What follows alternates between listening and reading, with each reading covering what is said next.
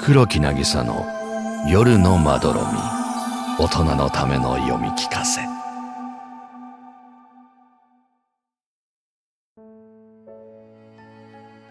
大予言。2000X 年。人類は史上最大の危機に瀕していた。汚染された海から突如発生した大量の危険生物。かつて子供たちが熱中した特撮映画の怪物は今や現実のものとして我々の生活を脅かしている。そして未知のウイルスによるパンデミック。最近は恐ろしい速度で世代交代を繰り返し、我々の手に負えないほど強力な病原菌へと進化を遂げ続けていた。それに伴う国家や経済の崩壊、環境破壊や飢餓問題、そしてこんな状況でさえも戦争をやめない愚かな人類。めちゃくちゃになってしまったこの世界で、私だけが独り勝ちしていた。遡ること2022年、私、立花麦は、フリーランスの植物商として独立した。自分の名前に花と麦があることで、幼少期から植物が好きだった私は、大学を卒業して、そのまま大手の花屋に就職した。たくさんの植物に囲まれて働くのは幸せだったし、給与も安定したいい会社だったけれど、私には密かに思い描いていた夢があった。それは、たった一つの植物、ミプワガンギを専門に取り扱う店を開くこと。せっかく就職した会社をたった数年で辞める上に、バラやチューリップのように華やかで人気の花ではなく、知名度の低いミプワガンギだけを売るというのにはかなりのリスクが伴う。馬鹿げた夢だと笑われることもあったけれど、私ならやれるという根拠のない自信が昔からあった。私がミプワガンギと出会ったのは14歳の時だ。私のことをとても可愛がってくれていたおばあちゃんからの形見分けとしてだった。不思議な模様が刻まれた素焼きの鉢にちょこんと収まっているミプワガンギは植物というよりも小さな妖精のような印象で、その光沢のある肌色の幹も、ハート型をした可愛い葉っぱもどこかユーモラスだ。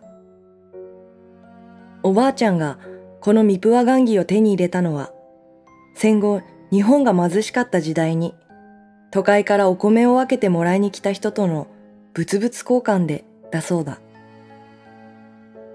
大好きなおばあちゃんの形見ということもあり、私はこの植物に特別な気持ちを抱いた。譲り受けた後にもミプワガンギの特徴や世話の仕方を勉強し、大切に育て続けたおかげで、おばあちゃんのミプワガンギはどんどん成長していった。そして、ある年、突然花を咲かせたのだ。ミプワガンギの花。それは60年に一度しか咲かない幻の花とも呼ばれている。初めて目にしたそれは、幹の表面にびっしりと霜のようにくっついたダイヤモンドみたいに綺麗だった。一つ一つは一センチにも満たないほど小さいが、所狭しと並んでいて、花の真ん中ではキラキラと蜜が輝いている。もともと日本に自生していない植物である上に、60年周期でしか花を咲かせないのだから、ミプワガンギの開花を見たことがある人はほとんどいないだろう。これほど美しい植物をどうして誰も知らないのだろう。つつましく、凛として、それでいて、おどけたような親しみやすさのあるミプワガンギを多くの人に知ってもらいたい。そう思ったのが最初のきっかけだった。しかし、独立してから業界の厳しさを思い知った。自分の抱いていた夢は、なんと現実味を書いていたことか。このご時世、女一人でフリーランスになること自体が大変なのに。同じ業界で働いていたから、植物の卸については多少知っているつもりだった。けれど、個人でそれをやるとなると全く別の話なのだ。会社員時代に取引をしたことのある花屋に一軒一軒電話をかけて営業しても取り合ってくれるところは一つもなかった。あの頃はこちらが会社だったから信用されていたわけで、裸一貫の私が何を言っても門前払いされるだけだ。たまに話だけは聞きましょうと受け入れてくれる花屋さんを見つけても、店の奥に連れて行かれて店長さんにひどい迫られ方をしたりする。こんな誰も知らないような植木を置かせてあげるんだから、それなりの見返りはいただかないとね。などと言いながら、お尻を撫でられたり、ひどい時には、まだ若いんだし、植物なんかより自分を売った方が稼げるのに、と言われたりもした。私は、せめて世の人々が興味を持ってくれるようにと、ミプワガンギをモチーフにしたキャラクターを制作したり、ミプワガンギを紹介するホームページを作ったりもした。人生100年時代、60年に一度の感動を共に、幻の花、ミプワガンギ。わかりやすいキャッチコピーも考えた。それでも、ミプワガンギは全然売れなかった。切り崩してきた貯金も底をつき、日々のストレスでガリガリに痩せてしまった私とは反対に、おばあちゃんのミプワガンギはどんどん成長を続けていた。幹から生えた葉の付け根に小さな突起が出てきたら分裂のサインだ。突起が1センチほどに伸びたら根元からつまんで別の鉢に植え替える。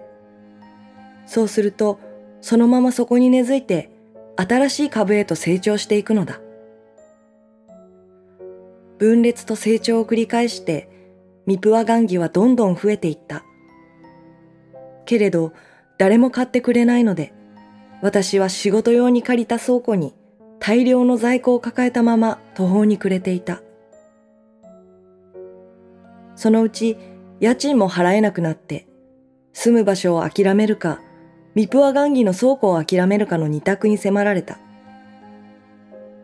商売はとっくに潮時を迎えていて、バイトをしながらミプアガンギの世話をしているありさまだった。長年の夢などと美しい言葉で表すにはあまりに悲惨な現状。つまり自分の生活を守るためにはもう手持ちのミプアガンギも倉庫もすべて手放して一からやり直すしかなかった。手塩にかけて育ててきたミプワガンギとの最後の夜。明日の朝にはゴミ回収業者がやってきて倉庫の中身をすっかり持って行ってしまう。私は床に並べられた大量の鉢植えに一つ一つ声をかけて回った。ごめんね。育ててあげられなくって。大事に育てたミプワガンギたちは私にとって家族であり親友のような存在だった。経営の難しさに頭を抱えた日々も、営業のストレスでどうにかなってしまいそうな夜も、ミプワガンギは変わらず私のそばにいた。小人のようにちょこんと座って、ただ私の頑張りを見ていてくれたのだ。この不思議な植物にどうしてここまで入れ込んでいるのか、もう自分ではわからないけれど、互いに同じ周波数のようなもので通信し合っているような気がしていた。私は蜂を押しのけて自分の体が収まるスペースを作ると、ミプワガンギに並んで床に寝転んだ。まるで彼らの一員であるように同じ目線で天井を見上げる。ふと天井に何か汚れのようなものがついていることに気づく。目を凝らすとそれは文字の羅列のようだ。はがきほどの面積にびっしりと文字が書かれている。汚れた海から怪物が生まれ、灼熱の日曜日に氷が降る。傾いた平和がバランスを失い、眠りたいと真夜中に空が泣く。残酷だらけの世界をぶん殴ってゆけ。魂以外はくれてやる。何もかもを許して豪快に歩け。命短し我々が最後は勝つのさ。大予言。これは何だろう？文章の最後には 2000X 年丸月罰日と未来の日付が記してあった。私はしばらく寝転がったまま天井の言葉を眺めていた。大予言。こんな人目に触れない場所に誰が落書きしたのだろう。けれど何度も読んでいるうちに確かになと思える部分もあった。残酷だらけの世界で私の生活はとっくに破綻しているし、仕事もプライベートも何にもうまくいかない。お金もプライドも捨てて愚直に夢を追っかけた結果、誰にも理解されずに終わろうとしているのだ。傷ついたり、憤慨したりしながら、それでもミプワガンギが人々に愛される日を夢見て、がむしゃらに頑張ってきたのに。ライバル会社が姑息な手を使ってこようとも、お金や体で解決しようと持ちかけられても、絶対に成功法で勝ち取ってやると跳ねのけてきた。魂を売ったら最後。そう思って今日まで守り続けてきた私の魂は、ミプワガンギに囲まれながら、ここで死んでしまうのかもしれない。いつの間に眠ってしまったのだろう。目を覚ますと、すでに太陽の光が差し込み始めている。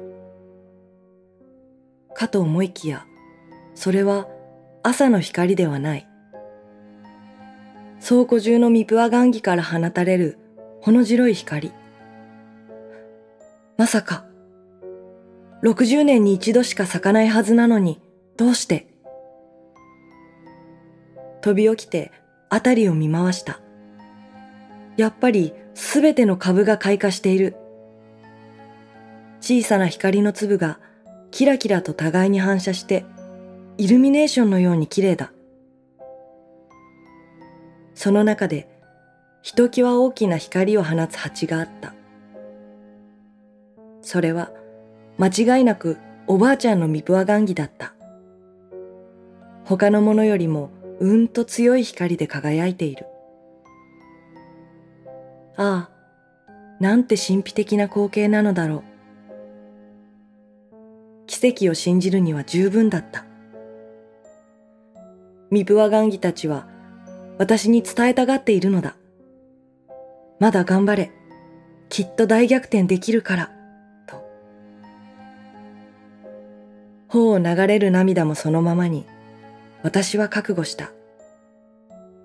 明日、この倉庫ではなく、自分の部屋を解約しに行こう。私はこの子たちを捨てたりしない。幼い頃から直感で知っていたこと。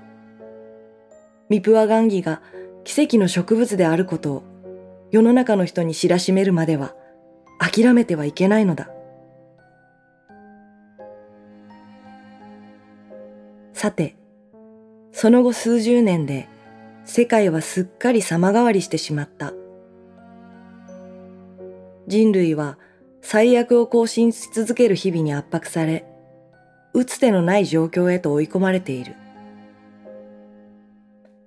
この状況を打破すべく、テクノロジーの開発や他の惑星への移住が計画されたが、どれも悪あがきに終わり、残されたのは人類が人類を超越する。つまり人間より上の生き物へと進化するという道だけとなった。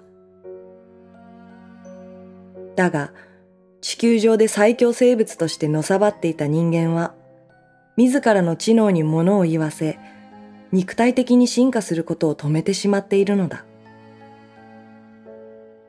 知恵だけで乗り切れた時代は良かったかもしれないが、汚染された環境の中でも生きていける呼吸器や消化器、強靭な皮膚、それから植物のように自分の体内でエネルギーを生産するシステムが必要なのである。とはいえ、どれほど望んでも人は自分の力で進化することはできない。滅亡へのカウントダウンが迫る我々に、たった一つ残された救済。それは、ミプワガンギの花だった。あらゆる分野における最高峰の学者を集めて作られた研究チームがそれを解明した。ミプワガンギが60年もの月日をかけて生成している花の蜜。この中にある成分を取り入れることで、人間の体に信じられない変化が起きることが分かったのだ。論文が発表されて以降、世界中でパニックが起きた。長年の環境汚染で、ミプワガンギは世界中探してもほとんど自生してはいない。ただ唯一の場所。私、立花麦の経営するミプワガンギファームを除いては。広大な土地に生い茂るミプワガンギたちは、今こそ世界中の人々に最も必要とされ、開花を望まれる奇跡の植物になったのだ。